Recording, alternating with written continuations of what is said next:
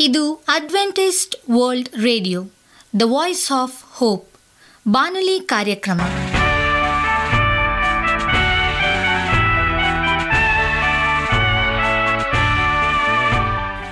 ನಮಸ್ಕಾರ ಪ್ರೀತಿಯ ಕೇಳುಗರೆ, ನಾನು ನಿಮ್ಮ ಆಕಾಂಕ್ಷ ಪಾಲ್. ನಮ್ಮ ನಿಲಯದ ಕನ್ನಡ ಕಾರ್ಯಕ್ರಮಕ್ಕೆ ತಮ್ಮೆಲ್ಲರಿಗೂ ಆತ್ಮೀಯ ಸುಸ್ವಾಗತ. ಮುಂದಿನ ಮೂವತ್ತು ನಿಮಿಷಗಳಲ್ಲಿ ಸುಮಧುರ ಹಾಡುಗಳು ಹಾಗೂ ದೇವರ ವಾಕ್ಯವನ್ನು ಕೇಳೋಣ. ಈ ಕಾರ್ಯಕ್ರಮವು ನಿಮಗೆ ಸಂತೋಷ ತರಲೆಂದು ದೇವರಲ್ಲಿ ಪ್ರಾರ್ಥಿಸುತ್ತೇವೆ. ಈ ಕಾರ್ಯಕ್ರಮದ ಪ್ರಾರಂಭದಲ್ಲಿ ಸುಮಧುರ ಗೀತೆಯನ್ನು ಆಲಿಸೋಣ.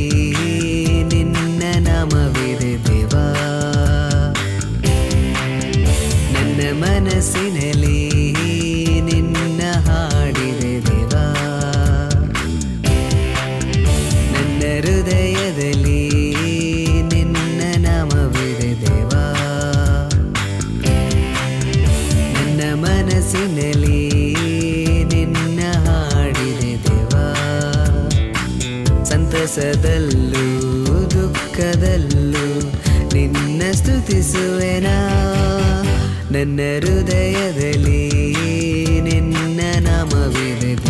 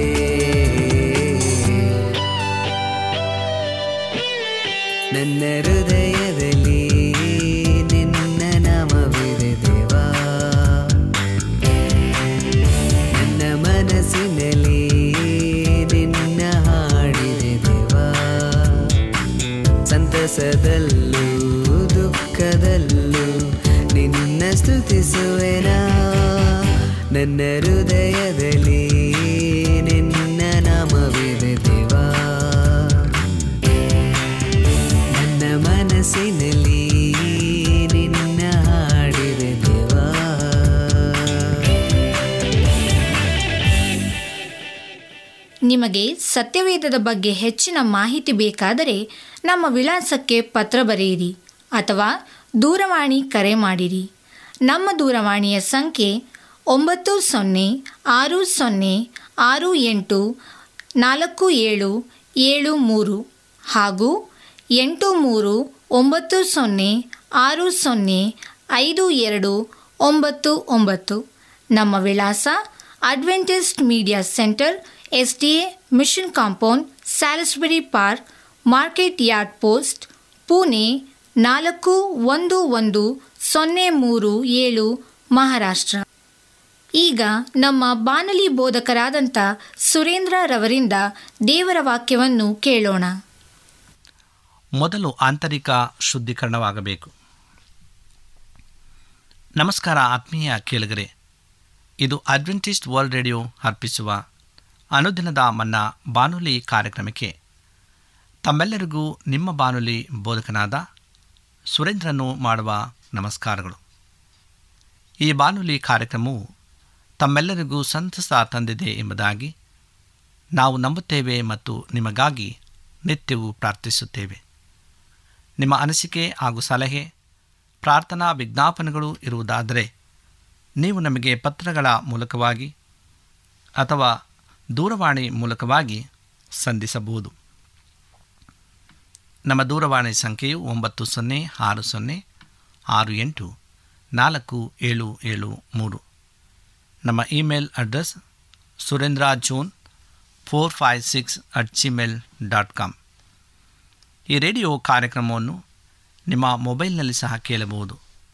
ನಿಮ್ಮಲ್ಲಿ ಐಫೋನ್ ಮತ್ತು ಆಂಡ್ರಾಯ್ಡ್ ಮೊಬೈಲ್ ಇರುವುದಾದರೆ ಪ್ಲೇಸ್ಟೋರ್ಗೆ ಹೋಗಿ A W R three sixty ಎಂಬ ಆ್ಯಪನ್ನು ಡೌನ್ಲೋಡ್ ಮಾಡಿಕೊಂಡು ನಮ್ಮ ಈ ಕನ್ನಡ ಕಾರ್ಯಕ್ರಮವನ್ನು ಕೇಳಬಹುದು.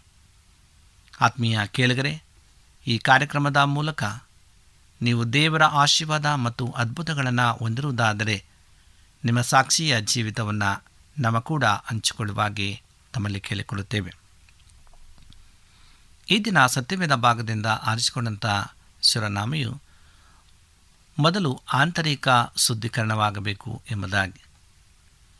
ಹಳೆಯ ಒಡಂಬಡಿಕೆಯಲ್ಲಿ ಮನುಷ್ಯನ ಹೃದಯದ ಕಾಠಿಣ್ಯತೆಯಿಂದಾಗಿ ಯಾವಾಗಲೂ ಬಾಹ್ಯವಾದುದರ ಅಂದರೆ ಹೊರಗಿನದುದರ ಮೇಲೆ ಪ್ರಾಮುಖ್ಯತೆ ಇತ್ತು.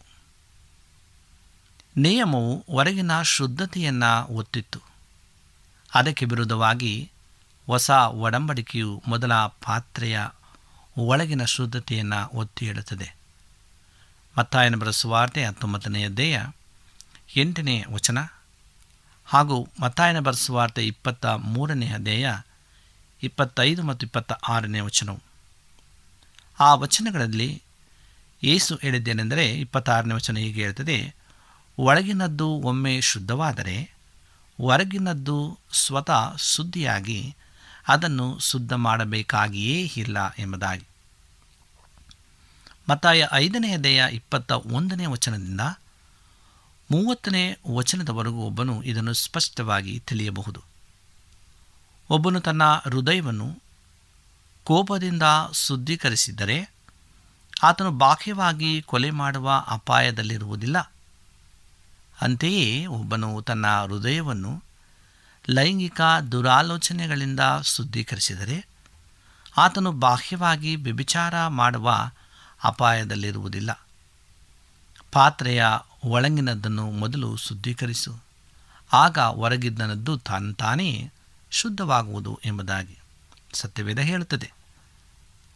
ಎಲ್ಲಿ ಒಂದು ಸಭೆಯಲ್ಲಿ ಪ್ರಾಥಮಿಕವಾಗಿ ಬಾಹ್ಯವಾದವುಗಳ ಅಂದರೆ ಸಿನಿಮಾ, ಧೂಮಪಾನ, ಕುಡಿತ ಜೂಜು ಮತ್ತು ಆಭರಣ ಧರಿಸುವಿಕೆ ಇತ್ಯಾದಿಗಳನ್ನು ದೂರವಿರಿಸುವುದರ ಮೇಲೆ ಹೊತ್ತು ಇದೆಯೋ ಅಂತಹ ಸಭೆ ಕೇವಲ ಹಳೆಯ ಒಡಂಬಡಿಕೆಯ ಸಭೆಯಾಗುವುದು. ಬಾಹ್ಯವಾದವುಗಳನ್ನು ನಿವಾರಿಸುವ ದಾರಿ ಅವುಗಳ ಮೇಲೆ ಮೊದಲ ಗಮನ ಕೇಂದ್ರೀಕರಿಸಲ್ಪಡುವುದಲ್ಲ. ಬದಲಾಗಿ ಇವುಗಳಿಗೆ ಕಾರಣವಾಗುವ ಆಂತರಿಕ ಪ್ರಾಪಂಚಿಕ ಮನಸ್ಸಿನ ಮನೋಭಾವದ ಮೇಲೆ ಗಮನವನ್ನು ಕೇಂದ್ರೀಕರಿಸಬೇಕು. ಸ್ವಾತೀರ್ಪು ಇಲ್ಲದೆ ಆಂತರಿಕ ಶುದ್ಧೀಕರಣವಿರಲಾರದು. ಆಂತರಿಕ ಶುದ್ಧೀಕರಣವನ್ನು ನಿರಂತರವಾಗಿ ಬೋಧಿಸದೆ ಸಭೆಯನ್ನು ಕಟ್ಟುವುದು ಅಸಾಧ್ಯ. ಮೋಸ ಹೋಗಿ ಕಠಿಣರಾಗದಂತೆ ಸಭೆಯಲ್ಲಿ ನಿತ್ಯವೂ ನಾವು ಒಬ್ಬರಿಗೊಬ್ಬರು ಎಚ್ಚರ ವಹಿಸಬೇಕೆಂದು ನಮಗೆ ಸತ್ಯವೇದ ಹೇಳ್ತದೆ ಪೌಲನು ಇಬ್ರಿಯದವರೆಗೆ ಬರೆದ ಪತ್ರಿಕೆ ಮೂರನೇ ದೇಹ ಹದಿಮೂರು ಮತ್ತು ಹತ್ತು ಇಪ್ಪತ್ತೈದು ಹೇಳ್ತದೆ. ಕೆಲವು ಸಂದರ್ಭಗಳಲ್ಲಿ ಹೊರತಾಗಿ ಬಹುತೇಕ ಕ್ರೈಸ್ತ ಸಭೆಗಳಿಗೆ ಇಂತಹ ಬೋಧನೆಯಲ್ಲಿ ಆಸಕ್ತಿ ಇಲ್ಲ. ದಿನನಿತ್ಯ ಮಾತ್ರ ಖಚಿತವಾಗಿಯೂ ಇಲ್ಲವೇ ಇಲ್ಲ. ಪೌಲನು ತನ್ನ ಎಲ್ಲ ಕಾರ್ಯಗಳಲ್ಲಿ ಬಹಳ ಸ್ಪಷ್ಟವಾದ ಒಂದು ಗುರಿಯನ್ನು ತಾನು ಇರಿಸಿಕೊಂಡಿದ್ದಾಗಿ ತಿಳಿಸುತ್ತಾನೆ. ಒಂದು ಕೊರಿಂದ ಒಂಬತ್ತು ಇಪ್ಪತ್ತಾರಲ್ಲಿ ಹೇಳ್ತದೆ, ಅವನ ಓಟ ಅಥವಾ ಹೋರಾಟ ಗೊತ್ತು ಗುರಿ ಇಲ್ಲದ್ದು ಆಗಿರಲಿಲ್ಲ. ಅವನು ಒಂದು ನಿರ್ದಿಷ್ಟ ಗುರಿಯತ್ತ ಓಡಿದನು. ಒಂದು ಗೊತ್ತು ಮಾಡಿದ ಲಕ್ಷದೆಡೆಗೆ ಅವನು ಗುಂಡು ಹೊಡೆದನು. ಮಿಲಿಟರಿ ಅಕಾಡೆಮಿಯಲ್ಲಿ ಯುವ ಸೈನಿಕರಾದ ನಾವು ಬಂದೂಕನ್ನು ಚಲಾಯಿಸುವ ತರಬೇತಿ ಪಡೆಯುತ್ತಿದ್ದ ದಿನಗಳ ಒಂದು ನೆನಪುಗಳನ್ನು ನೀವು ನೋಡಿ ಅವರು ನೆಲದ ಮೇಲೆ ಒಬ್ಬರಿಗೊಬ್ಬರು ಸ್ವಲ್ಪ ಅಂತರದಲ್ಲಿ ಬೋರಲು ಮಲಗಿ ಬಂದೂಕನ್ನು ತಮ್ಮ ಕೈಯಲ್ಲಿ ಹಿಡಿಯಬೇಕಿತ್ತು. ಅವರೆದುರಿಗೆ ಒಬ್ಬರೊಬ್ಬರು ಒಂದು ಗುರಿ ಕಲಹೆ, ಕೆಲವು ಗಜಗಳ ದೂರದಲ್ಲಿದ್ದು ಅದರಲ್ಲಿ ಏಕ ಕೇಂದ್ರದ ವೃತ್ತಗಳನ್ನು ಗುರುತಿಸಲಾಗುತ್ತದೆ. ಅವುಗಳಿಗೆ ಬುಲ್ಸ್ ಹೈ ಎಂಬ ಹೆಸರಿನ ಕೇಂದ್ರ ಬಿಂದುವಿತ್ತು. ಗುರಿಯ ಕಡೆಗೆ ಒಡೆಯುವ ಶುರುವಿನಲ್ಲಿ ಅವರು ಬಹಳ ತಪ್ಪು ತಪ್ಪಾಗಿ ಹೊಡೆಯುತ್ತಿದ್ದರು ಅಂಥವರು ಕೆಲವರಂತೂ ತಮ್ಮ ಗುರಿಯ ಬದಲಾಗಿ ಪಕ್ಕದವನ ಗುರಿಯ ಹಲಗೆಯನ್ನು ಹೊಡೆಯುತ್ತಿದ್ದರು ಸ್ವಲ್ಪ ಸಮಯದ ನಂತರ ಅವರು ತಮ್ಮ ಸ್ವಲ್ಪ ಹಲಗೆಯನ್ನು ಒಡೆಯುವುದನ್ನು ಕಲಿತರು. ಹಲವು ಕ್ರೈಸ್ತರಿಗೂ ಅನೇಕ ವೇಳೆ ಹೀಗೇ ಹಾಕುವುದು ಅವರು ತಮ್ಮ ಗುರಿಯನ್ನು ಒಡೆಯುವ ಬದಲು ಬೇರೊಬ್ಬರ ಗುರಿಯನ್ನು ಒಡೆಯುವರು. ಅವರು ಇತರ ವಿಷಯಗಳಲ್ಲಿ ತಲೆ ಹಾಕುವರು. ಅದಕ್ಕೆ ಬದಲಾಗಿ ತಮ್ಮ ರಕ್ಷಣೆಯನ್ನು ಅವರು ಸಾಧಿಸಿಕೊಂಡರೆ ಕಾಲಕ್ರಮೇಣ ತಮ್ಮದೇ ಗುರಿಯನ್ನು ಒಡೆಯಲು ಕಲಿಯುವರು. ಮತ್ತು ಕೊನೆಗೆ ಗುರಿ ಹಲಗೆಯ ಕೇಂದ್ರ ಬಿಂದುವಾದ ಆ ಬುಲ್ಸ್ ಹೈಯನ್ನು ಒಡೆಯುವರು. ಹಾಗವರು ಗುರಿ ಒಡೆಯುವ ಪರಿಣಿತರು. ಎನಿಸುವರು. ಪೌಲನ ಗುರಿಯು ಅತಿ ಶ್ರೇಷ್ಠವಾಗಿತ್ತು. ಇತರರ ಯೋಗ್ಯತೆಯನ್ನು ಅವನು ನಿರ್ಲಯಿಸಲಿಲ್ಲ. ಸ್ವತಃ ತನ್ನನ್ನು ಪರೀಕ್ಷಿಸಿಕೊಂಡನು ಮತ್ತು ಸ್ವತಃ ತನ್ನ ದೇಹವನ್ನು ಮಣಿಸಿದನು. ಈ ರೀತಿಯಾಗಿ ಅವನು ಶ್ರೇಷ್ಠ ಹೋರಾಟವನ್ನು ಮಾಡಿ ತನ್ನ ಓಟವನ್ನು ಕೊನೆಗಾಣಿಸಿದನೆಂಬುದಾಗಿ ಎರಡು ತಿಮ್ಮೋತಿ ನಾಲ್ಕು ಏಳರಲ್ಲಿ ಇರ್ತದೆ ನಮ್ಮ ದೇಹದ ಎರಡು ಅಂಗಗಳಾದ ನಮ್ಮ ಕಣ್ಣುಗಳು ಮತ್ತು ನಮ್ಮ ನಾಲಿಗೆ. ಇವನ್ನು ನಾವು ಬಹಳ ಹೆಚ್ಚಿನ ಶಿಸ್ತಿಗೆ ಒಳಪಡಿಸುವುದು ಅವಶ್ಯಕವಾಗಿದೆ. ತಮ್ಮ ಹೃದಯಗಳನ್ನು ಕ್ರಿಸ್ತನಿಗೆ ಕೊಡಲು ಅವಿಶ್ವಾಸಿಗಳನ್ನು ನಾವು ಆಮಂತ್ರಿಸುತ್ತೇವೆ. ಆದರೆ ಕರ್ತನು ನಮ್ಮ ದೇಹಗಳನ್ನು ಅವರಿಗೆ ಕೊಡಲು ನಮ್ಮನ್ನು ಕೇಳುವರು. ರೋಮಾಪುರ ಪತ್ರಿಕೆ ಹನ್ನೆರಡು ಒಂದರಲ್ಲೇ ಇರ್ತದೆ ವಿಶೇಷವಾಗಿ ಅವರಿಗೆ ಬೇಕಾಗಿರುವುದು ನಮ್ಮ ಕಣ್ಣುಗಳು, ನಮ್ಮ ನಾಲಿಗೆಗಳು. ನಾವು ಇವುಗಳನ್ನು ಅವರಿಗೆ ದಿನವಿಡೀ ಅರ್ಪಿಸದೆ ಹೋದರೆ ನಾವು ಕ್ರಿಸ್ತನ ಜೀತದಾಳುಗಳು ಎನ್ನಿಸಲು ಅಥವಾ ವಕ್ತಾರರು ಎನ್ನಿಸಲು ಅಥವಾ ಕೊನೆಯ ದಿನದಲ್ಲಿ ದೇವರ ಮೆಚ್ಚುಗೆಗೆ ಅರ್ಹರು ಎನ್ನಿಸಲು ನಮಗೆ ಸಾಧ್ಯವಾಗದು. ನಮ್ಮ ಕಣ್ಣುಗಳನ್ನು ನಾವು ಹಿಡಿತದಲ್ಲಿ ಇರಿಸದೆ ಹೋದರೆ ಮನೆಯಲ್ಲಿ, ಬಸ್ಸಿನಲ್ಲಿ, ರಸ್ತೆಯಲ್ಲಿ ಮತ್ತು ಆಫೀಸಿನಲ್ಲಿ ನಾವು ವಾಕ್ಯವನ್ನು ದೇವದೂತರಂತೆ ಬೋಧಿಸಿದರು ಕೊನೆಯ ದಿನದಲ್ಲಿ ನಾವು ಅನರ್ಹರೆಂದು ದೇವರಿಂದ ನಿರ್ಣಯಿಸಲ್ಪಡಬೇಕು ಎಂದು ನಮಗೆ ಕಂಡುಬರಲಿದೆ. ಕಳೆದ ಹಲವು ಶತಮಾನಗಳ ಉದ್ದಕ್ಕೂ ದೇವರ ಅನೇಕ ಸೇವಕರು ಬಿದ್ದಿರುವುದಕ್ಕೆ ಕಾರಣ ಅವರು ತಮ್ಮ ಕಣ್ಣುಗಳ ವಿಷಯದಲ್ಲಿ ಎಚ್ಚರ ವಹಿಸದೇ ಇದ್ದದ್ದು. ತಮ್ಮ ಕಣ್ಣುಗಳು ಅಲ್ಲಲ್ಲಿ ಸುತ್ತಾಡಿ ಸುಂದರ ಕನ್ನೆಯರನ್ನು ನೋಡಲು ಅವರು ಅನುಮತಿಸಿದರು. ಮತ್ತು ಇದು ಅದೇ ರೀತಿ ಮುಂದುವರಿದು ಅವರು ಪಾಪಕ್ಕೆ ಸಿಲುಕಿದರು. ನಾವು ಸ್ತ್ರೀಯರನ್ನು ವ್ಯಾಮೋಹಿಸುವುದಿಲ್ಲ ಎಂದರೆ ಸಾಲದು. ಒಬ್ಬ ಮಹಿಳೆಯ ಬೆಡಗನ್ನು ಮೋಹಿಸುವುದು ಸಹ ಆತ್ಮಿಕ ದುರ್ಗತಿಗೆ ದಾರಿ ಮಾಡುವುದು ಎಂದು ದೇವರ ವಾಕ್ಯವು ನಮ್ಮನ್ನು ಎಚ್ಚರಿಸುತ್ತದೆ. ಜ್ಞಾನೋಕ್ತಿಗಳು ಆರನೇ ದೇಹ ಇಪ್ಪತ್ತೈದು ಮತ್ತು ಇಪ್ಪತ್ತ ಆರನೇ ವಚನದಲ್ಲಿ. ಹಾಗಿರುವಾಗ ನಾವು ಎಷ್ಟು ಎಚ್ಚರವಾಗಿ ಇರಬೇಕು ಎಂಬುದನ್ನು ಆಲೋಚನೆ ಮಾಡಿ. ಹಾಗೆಯೇ ನಮ್ಮ ನಾಲಿಗೆಯ ವಿಚಾರದಲ್ಲಿ ನಾವು ಎಚ್ಚರಿಕೆ ವಹಿಸಬೇಕು. ಇತರ ವೇಳೆ ತನ್ನ ನಾಲಿಗೆಯನ್ನು ಸೈತನನ ಉಪಯೋಗಕ್ಕೆ ಒಪ್ಪಿಸುವಂಥ ಒಬ್ಬ ಮನುಷ್ಯನ ನಾಲಿಗೆಯನ್ನು ದೇವರು ತನ್ನ ವಾಕ್ಯದ ಬೋಧನೆಗೆ ಉಪಯೋಗಿಸುವುದಿಲ್ಲ. ಕರ್ತನು ಎರೆಮೆನಿಗೆ ಆತನು ಹೇಳ್ತಾನೆ, ನಿನ್ನ ಸಂಭಾಷಣೆಯಲ್ಲಿ ನೀನು ತುಚ್ಛವಾದದನ್ನು ನಿರಾಕರಿಸಿ ಅಮೂಲ್ಯವಾದದನ್ನು ಪ್ರಕಟಪಡಿಸಿದರೆ ನೀನು ನನ್ನ ಬಾಯಿಯಂತಿರುವೆ ಎಂದು ಹೇಳಿದನು. ಎರಮೆಯ ಹದಿನೈದನೇ ಅಧ್ಯಾಯ ಹತ್ತೊಂಬತ್ತನೇ ವಚನದಲ್ಲಿ. ಹಿತವನ್ನು ಆಶಿಸುವ ಹೃದಯದಿಂದ ಬಂದಿರದ ಯಾವುದೇ ಮಾತು ನಮ್ಮಿಂದ ಎಂದಿಗೂ ಬರಕೂಡದು. ಹೀಗೆ ಮಾಡುವುದು ಸುಲಭವಲ್ಲ. ಏಕೆಂದರೆ ನಾವು ಈ ಕ್ಷೇತ್ರದಲ್ಲಿ ಬಹಳ ಬಲಹೀನರಾಗಿದ್ದೇವೆ. ನಮ್ಮ ನಾಲಿಗೆಗಳನ್ನು ನಾವು ಸ್ವಾಧೀನಪಡಿಸಬೇಕಾಗಿದ್ದರೆ ಬಲತ್ಕಾರವಾಗಿ ಆದರೂ ಅದನ್ನು ಮಾಡಲು ನಾವು ಸಿದ್ಧವಿರಬೇಕು. ನಮ್ಮ ದೇಶದಲ್ಲಿ ಇಂದಿನ ದಿನಗಳಲ್ಲಿ ದೇವರು ತನ್ನ ಸೇವೆಗಾಗಿ ಕರೆದ ಯವನಸ್ಥರಲ್ಲಿ ಹಲವರನ್ನು ಭಾರತ ದೇಶದ ತನ್ನ ಪ್ರವಾದಿಗಳನ್ನಾಗಿ ಮಾಡಲು ಅವರು ಯೋಚಿಸಿರಬೇಕು ಎಂಬುದು ನನಗೆ ಖಚಿತವಾಗಿದೆ. ಆದರೆ ಅವರು ಪ್ರವಾದಿಗಳಾಗಲಿಲ್ಲ, ಏಕೆಂದರೆ ಅವರು ತಮ್ಮ ಕಣ್ಣುಗಳನ್ನು ಮತ್ತು ಕಿವಿಗಳನ್ನು ನಿಯಂತ್ರಿಸಲಿಲ್ಲ. ಅವರು ತಮ್ಮ ದೇಹಗಳನ್ನು ಬಗ್ಗಿಸಲಿಲ್ಲ. ಕ್ರಿಸ್ತನ ದೇಹದ ಅಂಗಗಳೆಂದು ನಮ್ಮನ್ನು ಕರೆದಿರುವ ಏಕೆಂದರೆ ಶಿರಸ್ಸಾದ ಕ್ರಿಸ್ತನೊಂದಿಗಿನ ಒಂದು ನಿಕಟವಾದ ಆಂತರಿಕ ಸಂಬಂಧವನ್ನು ಅದು ಪ್ರಕಟಗೊಳಿಸುವುದು. ನಮ್ಮ ಪ್ರಾಕೃತಿಕ ದೇಹದಲ್ಲಿ ನಮ್ಮ ಮಿದುಳು, ನಮ್ಮ ದೇಹದ ಅಂಗಾಂಗಗಳ ನಡುವೆ ಇರುವ ಹಾಗೆನದು. ಏಸು ತನ್ನ ದೇಹದ ಪ್ರತಿಯೊಂದು ಅಂಗವನ್ನು ತನ್ನ ತಂದೆಗೆ ಮೀಸಲಾಗಿ ಇರಿಸುವುದರಲ್ಲಿ ನಿಷ್ಠೆಯನ್ನು ತೋರಿಸಿದನು ಎಂಬುದಾಗಿ ರೋಮಪುರ ಪತ್ರಿಕೆ ಹದಿನೈದು ಮೂರರಲ್ಲಿ ಹೇಳ್ತದೆ, ತನ್ನ ಸುಖವನ್ನು ಅವರು ನೋಡಲಿಲ್ಲ. ಎಂದು ಸಹ ತಿಳಿಸಲಾಗಿದೆ. ತನ್ನ ಕಣ್ಣುಗಳು ಅಥವಾ ತನ್ನ ನಾಲಿಗೆಯ ಉಪಯೋಗದಲ್ಲಿ ಒಮ್ಮೆಯೂ ಆತನು ತನ್ನ ಸ್ವಸುಖವನ್ನು ಆರಿಸಲಿಲ್ಲ. ಅವನು ತನಗೆ ಇಷ್ಟ ಇಷ್ಟವಿದ್ದುದನ್ನು ನೋಡಲಿಲ್ಲ. ಅವರು ತನಗೆ ಬೇಕಾದ ಮಾತನಾಡಲೂ ಇಲ್ಲ.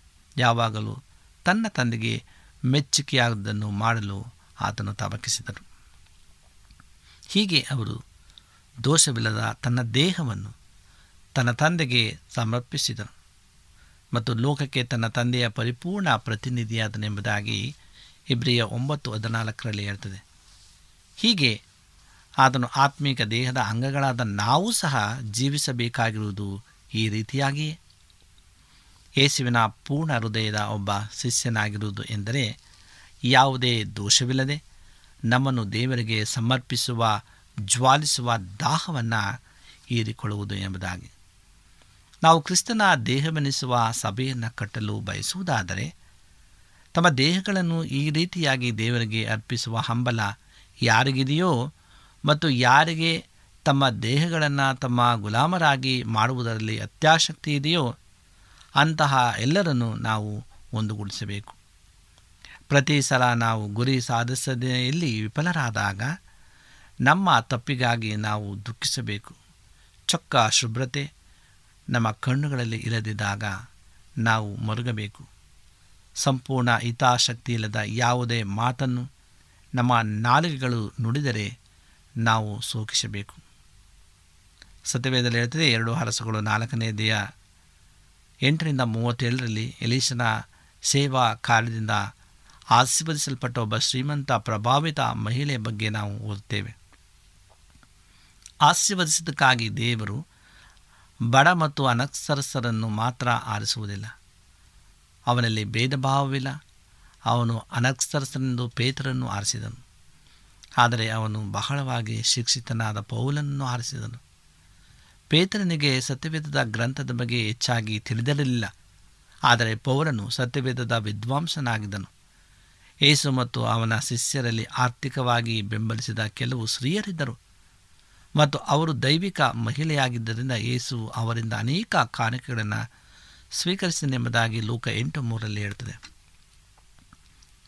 ಎಲಿಶನನ್ನು ಬೆಂಬಲಿಸಲು ನಿರ್ಧರಿಸಿದ ಶ್ರೀಮಂತ ಮಹಿಳೆಯೊಬ್ಬಳು ಇದ್ದಳು ಎಂಬುದಾಗಿ. ಅವಳೊಬ್ಬ ದೈವಿಕ ಮಹಿಳೆಯೂ ಕೂಡ ಆಗಿದ್ದಳು, ಯಾಕೆಂದರೆ ಎಲೀಶನು ಕೆಲವೊಮ್ಮೆ ಅವರನ್ನು ಸಂಧಿಸಿದಾಗ ಅವಳು ತನ್ನ ಪತಿಗೆ ಹೇಳಿದ್ದೇನೆಂದರೆ, ಇವನೊಬ್ಬ ದೈವಿಕ ಮನುಷ್ಯನೆಂದು ನಾನು ತಿಳಿದುಕೊಳ್ಳುತ್ತೇನೆ. ಅವನ ಜೀವಿತದ ಒಂದೇ ಒಂದು ಬೋಧನೆಯನ್ನು ಕೇಳದೆ ಎಲೀಸನು ದೈವಿಕ ಮನುಷ್ಯನೆಂದು ಅವಳು ಗುರುತಿಸಿದ್ದು ಹೀಗೆ? ಅವನು ಊಟದ ಮೇಜಿನಲ್ಲಿ ತನ್ನನ್ನೇ ನಡೆಸಿಕೊಂಡ ರೀತಿಯಲ್ಲಿ ಅವಳು ನೋಡಿದಳು ನಮಗೊಂದು ಎಂತಹ ಉದಾಹರಣೆ.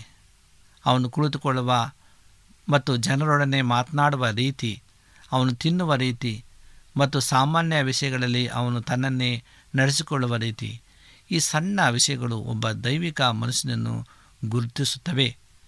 ನಾವು ಅವನ ಪ್ರಸಂಗಗಳನ್ನು ಕೇಳಬೇಕಾಗಿಲ್ಲ. ಆದ್ದರಿಂದ ಎಲಿಸನು ತಂಗುವುದಕ್ಕಾಗಿ ತನ್ನ ಮನೆಯಲ್ಲಿ ಒಂದು ಮಂಚ, ಒಂದು ಮೇಜು, ಒಂದು ಕುರ್ಚಿ ಮತ್ತು ಒಂದು ದೀಪವಿರುವ ಅತಿಥಿ ಕೋಣೆಯನ್ನು ಅವಳು ಸಿದ್ಧಪಡಿಸಿದಳು. ಈ ಯಾವುದೇ ವಸ್ತುಗಳು ತನಗೆ ಬೇಕೆಂದು ಎಲಿಸನು ಎಂದಿಗೂ ಯೋಚಿಸಿರಲಿಲ್ಲ ಎಲ್ಲ ದೈವಿಕ ಮಹಿಳೆಯರಂತೆ ಅವಳು ವಿವೇಚನೆಯುಕ್ತ ಮತ್ತು ನಮ್ರ ಮಹಿಳೆಯಾಗಿದ್ದಳು. ನಾವು ನಿರೀಕ್ಷಿಸದೆ ಕೂಡ ದೇವರು ತನ್ನ ಸೇವಕರ ಎಲ್ಲ ಅಗತ್ಯಗಳನ್ನು ಪೂರೈಸ್ತಾನೆ ಆದರೆ ಒಬ್ಬ ನಿಜವಾದ ದೈವಿಕ ಮನುಷ್ಯನು ಅಂಥವರಿಗೆ ಎಂದಿಗೂ ಸಾಲದಿರುವುದಿಲ್ಲ. ಆದ್ದರಿಂದ ಅವಳಿಗೆ ಪ್ರತ್ಯುತ್ತರವಾಗಿ ಏನು ಮಾಡಬಹುದೆಂದು ಎಲೀಸನು ತನ್ನ ಸೇವಕ ಗೆಹಜಿಯೊಡನೆ ಕೇಳಲು ಅವಳಿಗೆ ಮಕ್ಕಳಿಲ್ಲವೆಂದು ಅವನು ಎಲೀಸನಿಗೆ ಹೇಳಿದನು. ಆದ್ದರಿಂದ ಎಲಿಶನು ಅವಳಿಗಾಗಿ ಪ್ರಾರ್ಥಿಸಿ ಒಂದು ವರ್ಷದಲ್ಲಿ ಅವಳು ಮಗುವನ್ನು ಪಡೆಯುವಳೆಂದು ಹೇಳಿದನು. ಅಂತೆಯೇ ಅವಳು ಮಗನನ್ನು ಪಡೆದಳು ಎಂಬುದಾಗಿ. ಆ ಮಗು ಬೆಳೆದು ಒಂದು ದಿನ ರೋಗ ಪೀಡಿತವಾಗಿ ಸತ್ತು ಹೋಯಿತು ಎಂಬುದಾಗಿ ನಾಲ್ಕು ಇಪ್ಪತ್ತನೇ ವಚನದಲ್ಲಿ ಇರ್ತದೆ ಈ ತಾಯಿಯ ವಿಶ್ವಾಸದ ಬಗ್ಗೆ ಯೋಚಿಸಿರಿ. ಅವಳು ಮಗು ಸತ್ತ ಕೂಡಲೇ ಅದನ್ನು ಸಮಾಧಿ ಮಾಡಲಿಲ್ಲ. ಬದಲಾಗಿ ಆಕೆ ಹೇಳಿದೇನೆಂದರೆ ಮೊದಲು ನಾನು ದೇವರ ಮನಸ್ಸಿನನ್ನು ಸಂಪರ್ಕಿಸುತ್ತೇನೆ. ಹಾಗೆ ಅವಳು ಎಲಿಸನನ್ನು ಭೇಟಿಯಾಗಲು ಹೋದಳು. ಎಲಿಸನು ಅವಳನ್ನು ದೂರದಿಂದ ನೋಡಿದಾಗ ಅವಳನ್ನು ಕೇಳುವಂತೆ ಅವನು ಗೆಹಜಿಗೆ ಹೇಳಿದೇನೆಂದರೆ ನಿನಗೂ ನಿನ್ನ ಗಂಡನಿಗೂ ಮಗನಿಗೂ ಕ್ಷೇಮವೋ? ಆಗ ತನ್ನ ಸತ್ತ ಮಗುವಿನ ಬಗ್ಗೆ ಆಕೆ ಕೊಟ್ಟ ವಿಶ್ವಾಸದ ಉತ್ತರವನ್ನು ಕೇಳಿರಿ. ಕ್ಷೇಮ, ಆದಂತಹ ವಿಶ್ವಾಸ. ಎಲಿಸನ್ನು ಹೋಗಿ ಅವಳ ಮಗುವಿಗಾಗಿ ಪ್ರಾರ್ಥಿಸಿದನು. ಮತ್ತು ಅವಳ ಮಗುವನ್ನು ಸತ್ತವರಿಂದ ಎಬ್ಬಿಸಿದನು. ತಾಯಿಯ ವಿಶ್ವಾಸ ಮಗುವಿಗೆ ಏನು ಮಾಡುತ್ತೆಂಬುದನ್ನು ನೋಡುವುದು ಆಶ್ಚರ್ಯಕರವಾಗಿದೆ. ಅವಳ ನಂಬಿಕೆಯಂತೆ ಅವಳು ಪಡೆದಳು.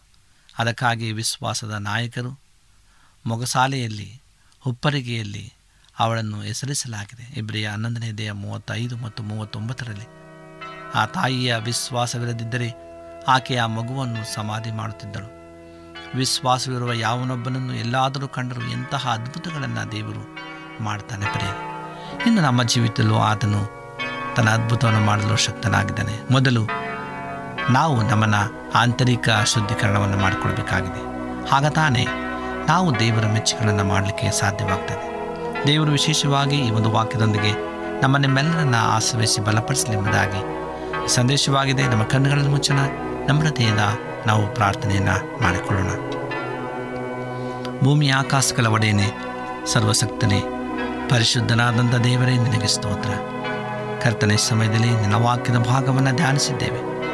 ತಲೆಬಾಗಿರುವಂಥ ಪ್ರತಿಯೊಬ್ಬ ನಿನ್ನ ಮಕ್ಕಳನ್ನು, ವಾಕ್ಯಗಳನ್ನು ಕೇಳುತ್ತಿರುವಂಥ ಎಲ್ಲರನ್ನು ನಿನ್ನ ಹೆಸರೆಸರಾಗಿ ಆಶೀರ್ವಾದ ಮಾಡು.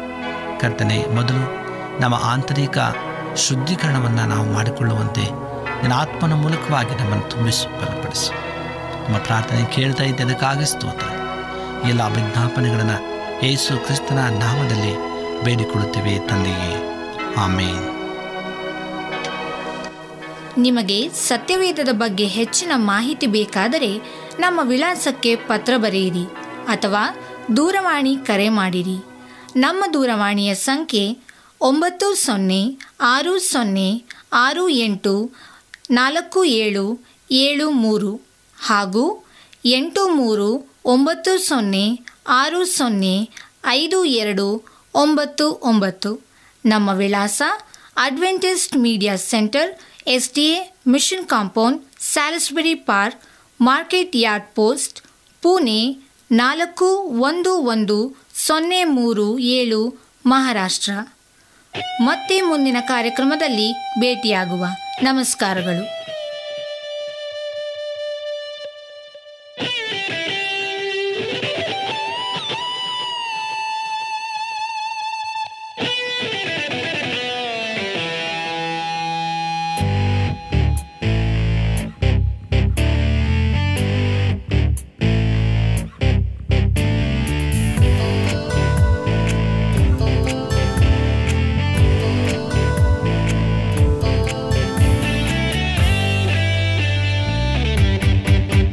ನನ್ನ ಹೃದಯದಲ್ಲಿ ನಿನ್ನ ನಾಮವಿದೆ ದೇವಾ.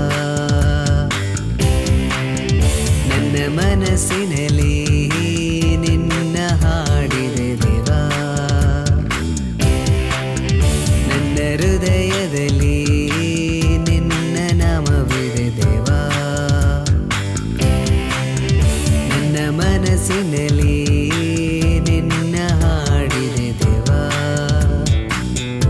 ಸಂತಸದಲ್ಲೂ ದುಃಖದಲ್ಲೂ ನಿನ್ನ ಸ್ತುತಿಸುವೆನಾ? ನನ್ನ ಹೃದಯದಲ್ಲಿ